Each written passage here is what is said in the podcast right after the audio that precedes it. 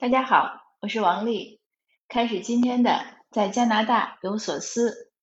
今天呢，想和您聊一个貌似严肃的话题，但实际上呢，我觉得与我们的生活，尤其是您想移民或者已经移民到了北美啊、加拿大，与就与生活呢密切相关。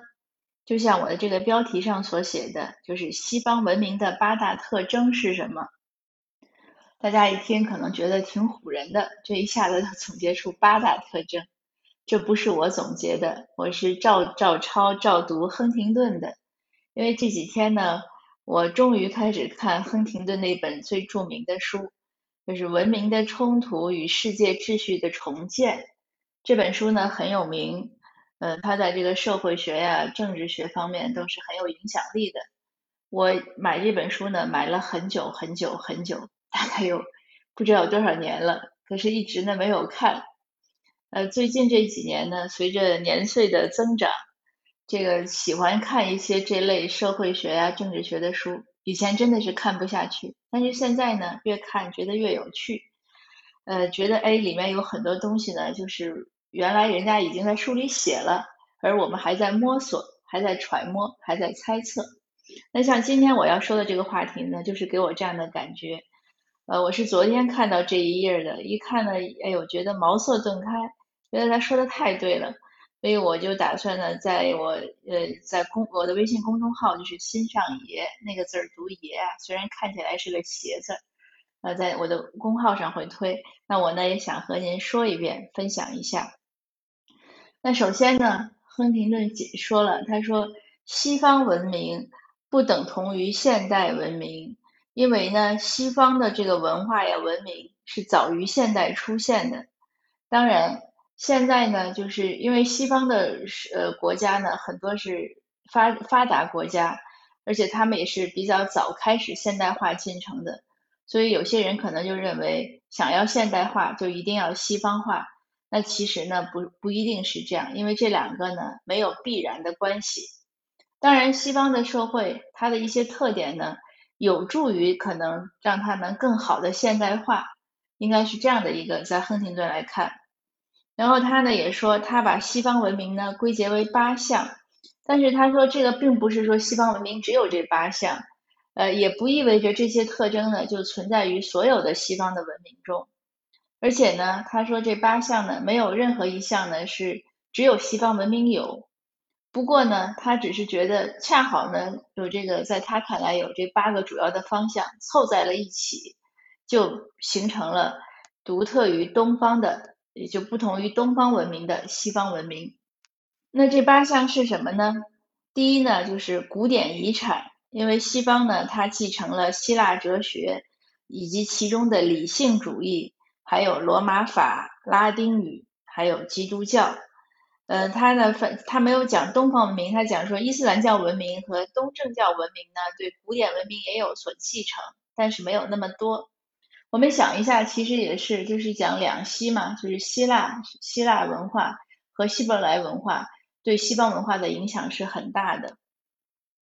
那他第二讲呢，就是说天主教和新教，就是基督教，基督教呢后来分为天主教和新教。基督教呢，严格的讲呢，它不是产生于西方，它是产生于东方。可是呢，它在西方呢成了主导性的宗教，所以一般呢人们认为西方的文明呢，又是西方的基督教的一种文明，因为它基本上各个民族呢都是以基督教为主。那他这样就有一个很很强烈的认同感，觉得他们和他的书里写说，觉得他们和土耳其人呀、摩尔人啊、拜占庭人啊。以及其他民族就会有区别开来，所以它西方那么多国家，比如说欧洲呀，还有北美这些国家，包括澳大利亚、新西兰，那他们可能会有很多冲突和争执，很多国家语言也不同，但他们一个核心的一个观念呢，就是他们都是基督教国家。那亨廷顿就说，正是为了上帝和黄金，西方人在十六世纪向外征服世界。这句话说的太绝了。就是一方面是打着信仰的旗号，一方面是为了物质利益，所以他们航大航海时代到处殖民。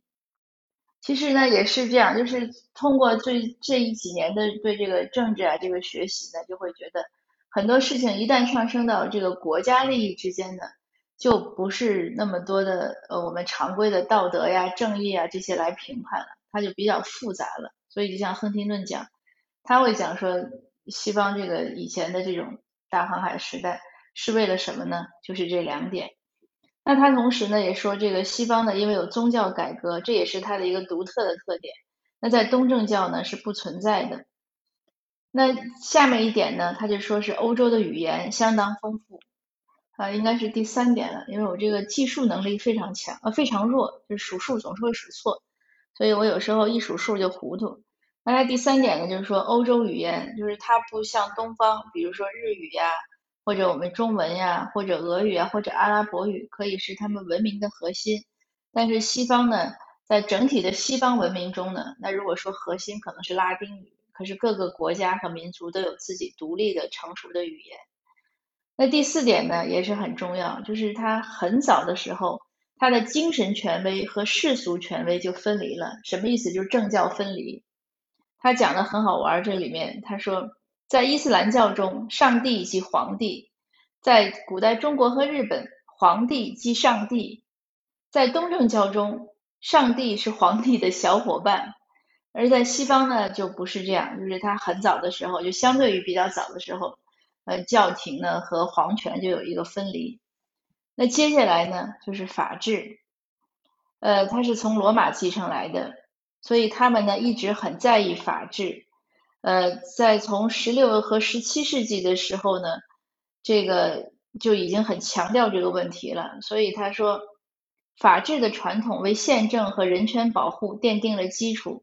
包括保护财产权不受专制权力的侵犯，在大多数其他文明中，法治在影响思想和行为方面是一个较不重要的因素。我昨天也是看到这儿呢，我也是很有感触。就是为什么我我以前也会感到说，哎，这个比如加拿大本地人，他们对这种法规的遵循呢是非常严格的，非常认真。就是一些小的东西，就包括过这个斑马，就是过马路走斑马线。在这边受教育的孩子呢，他都要走，他都不会乱穿马路。这个我以前呢就觉得他们很刻板，或者呢认为是他们教育的问题。那现在呢看来就是他们这种文化上的一个遗传，像基因一样，或者是一个比较根深蒂固的一个思想观念。所以他对法律呢是不管就是小还是大，或者严重或者不严重，他们是非常遵守这个规规则意识强，大概就是从这儿来的。那接下来呢，他就说他的社会的多元主义。这个西方呢，它因为很早就有不同的集团，包括修道院呀、修士会呀、行会呀。那后来呢，就为它这个呃多元性奠定了基础。这个多元性呢，就是和这种东方的这像中央集权这个形成了很鲜明的对比。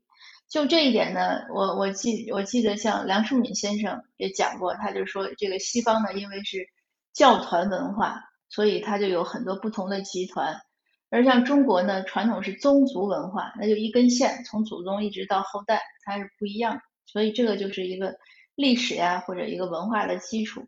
我们有的时候看一些现在的现象，觉得不理解，那其实你往往前追溯，会发现哦，原来是这样。我想这也是历史的作用。为什么我们要多读历史？那接下来呢？这个我又忘了是该是第几了。这个技术能力确实很差。接下来呢是它的代议机构，代议呢就是我们现在知道现在用的民主制呢就是代议民主制，就是现代的。那这个代议机构呢和它那个多元呢是相关的，因为它很多很多集团嘛，它都需要有自己的发声，这样呢他们就一点一点的就产生了这样，就是他说呃也大约十九世纪的自治运动开始。然后这些运动呢，迫使主教、地方贵族和其他显贵与市民分享权力，而且最终呢，完全屈从于市民。接下来最后一点，第八点就是个人主义。这个呢，他说自由主义呢，产生于十四和十五世纪。那这个自由主义呢，可以概括为什么呢？就是对所有个人平等权利的要求。呃，他用一句话来解释，说在英格兰。最贫穷的人生活的像最富有的人一样，这是在当时已经产生的一个观念。不不在乎我的钱或者我的什么级别，我要和你有一样的一些权利。那在二十世纪这个各文明中呢，个人主义仍然是西方的一个显著的标志。这个确实也是这样。你像从去年到现在这个疫情，就包括戴口罩这个事情，或者包括呃说居家隔离啊，或者这个社交距离啊，呃一些商是就是像餐饮场所不要开放啊，就这样的一些规定，呃在加拿大和美国呢受到非常大的抵制。他们的抵制的原因呢，不是说不相信呃你这个流行病的严重，他就是认为干涉了他的自由。就是他有的人就认为他的自由是最重要的，他的自由呢高出一切，所以这也是呃我前一段听呃一个讲座有讲，应该是刘瑜的讲座，他说他说这个普世价值呢是在很多文化中都有，我们都认为共存的，但是为什么还会有这种文明的冲突呢？